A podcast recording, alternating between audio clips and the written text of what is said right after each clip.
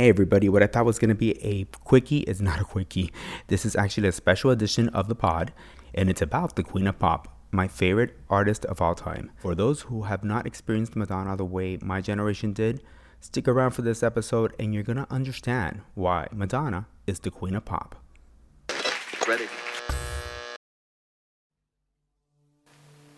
I'm here because I wanted to talk to you about us and all that we've been through.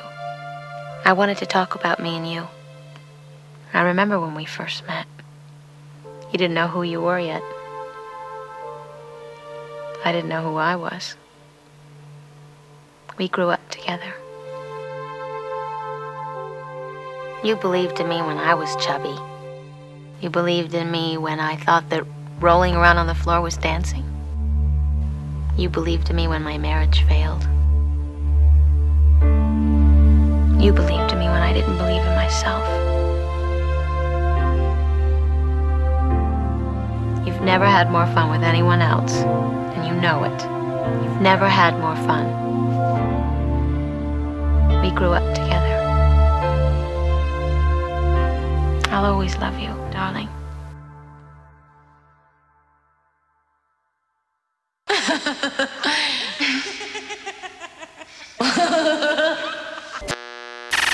Are you ready?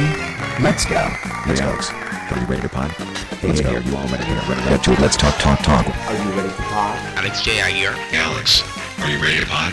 Hey, hey, hey, are you all ready? We are ready. Let's get to it. Ready. This is a special edition of Pod With Me. It's 1987. My sister kindly invites me to my first tour ever. Of course, she was two hours late, but no one cared because we were about to see the Who's That Girl tour. The tour opens with the little boy that danced in the Open Your Heart music video. He walks out onto the stage, looks at the screen, a silhouette of Madonna comes on, and the crowd goes wild. It was a tour that later would have a huge impact on me.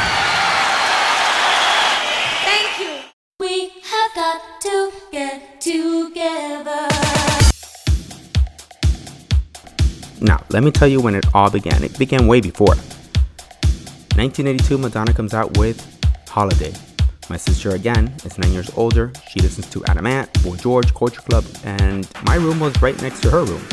So she had a record player and she would play non-stop music. Till I hear Madonna. I go over and I see what I see the cover. This is Madonna, her face. Back then I was a Michael Jackson fan and Cyndi Lauper fan. She was like a force. She just took over me, and I loved the first album. Then like a Virgin comes out, and forget it. I was crazy with like a Virgin and Material Girl and all the songs in, in the entire album. My sister and I went to that first tour, but I was too small to go. I remember being in school, and all the girls were dressing like Madonna. Madonna had her own style that she created, and um, I would be in class, and girls would be dressed just like Madonna. Surely enough, when you look at the Virgin tour, when you look at the Virgin tour video, Madonna's fans are all dressed like her with the whole wedding dress and, and the scarf and everything Madonna used to wear, all the girls used to wear. I remember being with my sister in front of the TV because back then we had to wait for a music video premiere. Remember, there was no YouTube, there was nothing. And in order to see a music video, you had to wait for its premiere. And MTV did it, I believe, on Tuesday nights at 9 p.m. So there we were. We knew Madonna's Open Your Heart video was about to premiere.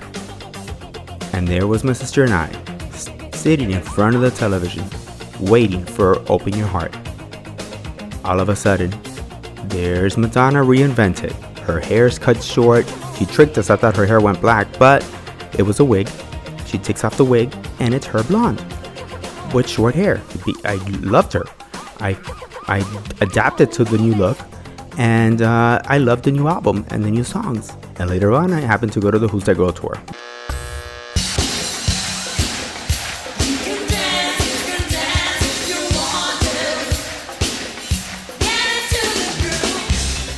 This is something very personal that I have not told anybody, but I guess this is part of the reason why I love her so much. and she's uh, actually helped me in some ways without even knowing. When her VHS came out for the Who's That Girl tour, the one I went to with my sister, I was 11 years old, and in my little imagination, in my own little world, which I have a huge imagination, I pretended that I had a tour to do, and I was in Madonna's tour. So I would put, I was a little bit overweight, and in order to lose weight, I said to myself, well, I have to go on tour. And I put on garbage bags around so I could suck more sweat out and I could lose more weight. And at 9 p.m. every night, I will play the VHS of the Who's That Girl tour. And I would dance from the beginning to the end of the tour every night. And that's how I lost weight.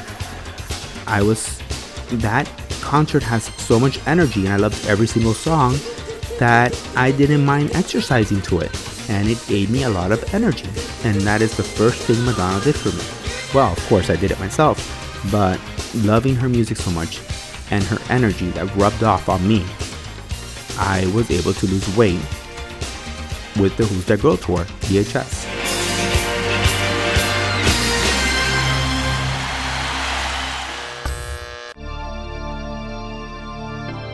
So right after, Like a Prayer comes out. Pepsi Cola uses Madonna in the commercials with the song, and once her music video for Like a Prayer comes out, the commercials disappear, and so does Madonna's contract. Now you gotta remember that back then, the world was very conservative. Remember, there was no YouTube, there was nothing, so it was pretty difficult to see things like that, and no one right away. And uh, Madonna singing like a prayer in front of burning crosses and, and making out inside the church, well, that didn't sit well. That was something that I would never forget, and it was very exciting because there was nothing like that going on. No, no girlfriend of mine could see Madonna. The parents wouldn't let them. Of course, they were still listening to her and, and trying to see her, but you know, parents couldn't find out.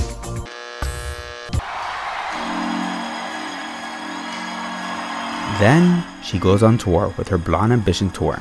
Now, for the next two tours, Blonde Ambition and Girly Show, 90, 1990, I believe, and, and uh, 93, she didn't come to Miami, and my sister was married, and I was still young, so I was not able to go to those two tours. But I was able to watch them live on HBO, and they were very controversial. My show is not a conventional rock show, but a theatrical presentation of my music. And like theater, it asks questions, provokes thoughts, and takes you on an emotional journey. Portraying good and bad, light and dark, joy and sorrow, redemption and salvation. I do not endorse a way of life, but describe one, and the audience is left to make its own decisions and judgments. This is what I consider freedom of speech, freedom of expression, and freedom of thought. To prevent me from performing my show, you, the Catholic Church, are saying that you do not believe in these freedoms. If you do not believe in these freedoms, you are imprisoning everyone's mind. When a mind is imprisoned, then our spiritual spiritual life dies. When the spirit dies, there is no reason to live. Every night, before I go on stage, I say a prayer. Not only that my show will go well, but that the audience will watch with an open heart and an open mind and see it as a celebration of love, life, and humanity. And during this tour, the Blonde Ambition tour, um, it was very life changing for me. Let me explain. I was brought up in a city called Hialeah. That's where all the Cubans live. A very conservative time and a very conservative city. I never saw one gay person. No one I knew was gay. Probably there were, but wouldn't show it, wouldn't dare to show it. The guys would joke about gay people, uh, putting gay people down in school, you know, very tough. Luckily for me, I have a very thick skin and I was able to smoothly go by the years, but it was not easy. But here comes Madonna with her documentary following her through the Blonde Ambition tour called Truth or Dare. I told my mom I was going to go play with the kids in the block, and I did not. I walked eight blocks all the way to the movie theater Back then, they were very strict on what movie kids could watch. If it was rated R, you couldn't get in. I said another movie since I was underage. Then I snuck into Truth or Dare. So the movie begins, and I start to see that all her dancers are gay. Freely gay. She lets them be who they are. Then there's a part where I'm seeing a gay parade from New York. First time I'm seeing all this for the first time. Remember, there was no YouTube, there was nothing. I never saw anything gay. Then, towards the end of the movie, they play Truth or Dare, and they make one of the dancers kiss another dancer. And that was the first time I saw two guys kissing. Remember, my mind was programmed that it was wrong to like guys, and that's how my mind worked, even though I knew I liked it.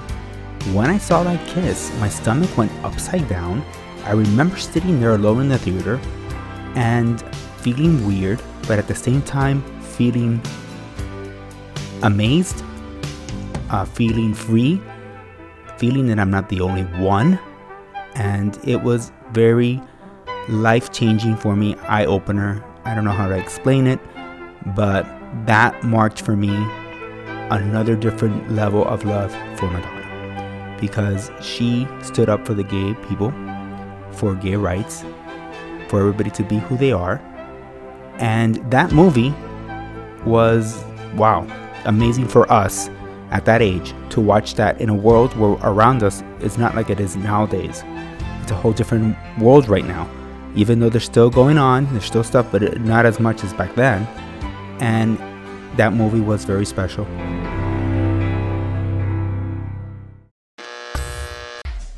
Madonna had to deal with a lot in Truth or Dare.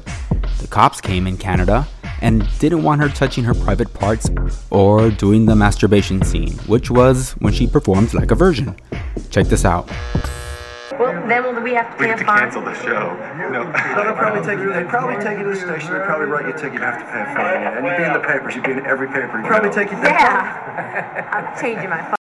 You're lying. I'm not lying. I am not lying. I swear to God. The police are there, and there's a representative from the DA's office. Daddy, I ain't changing my show. Bring up uh, what is happening, and I'll give you the options.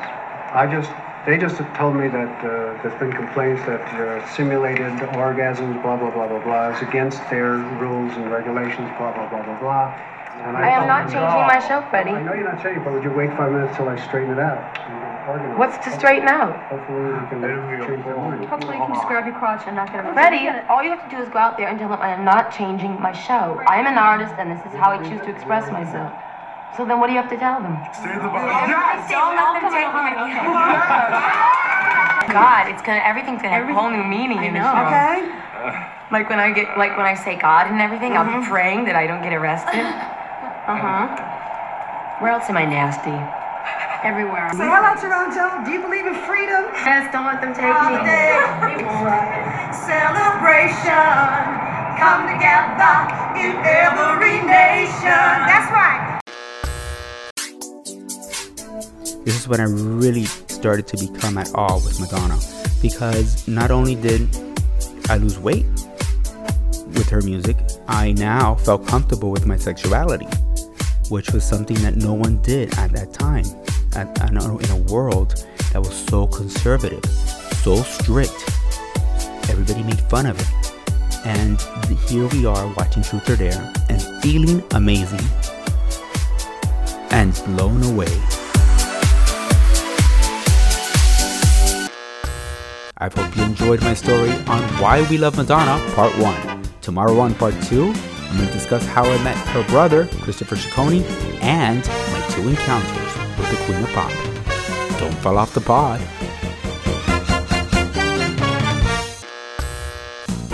You've been listening to a special edition of Pod With Me. This is Alex J. Aguiar. And don't forget that on Wednesday we have our quickie.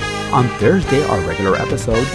And on Friday on our Facebook page, we're going to be live at 8.30 p.m. with a surprise topic. That's at facebook.com, pod with me, AJA. For more on Pod with Me, you can go to alexjaguiar.com. And remember, don't butt off the pod.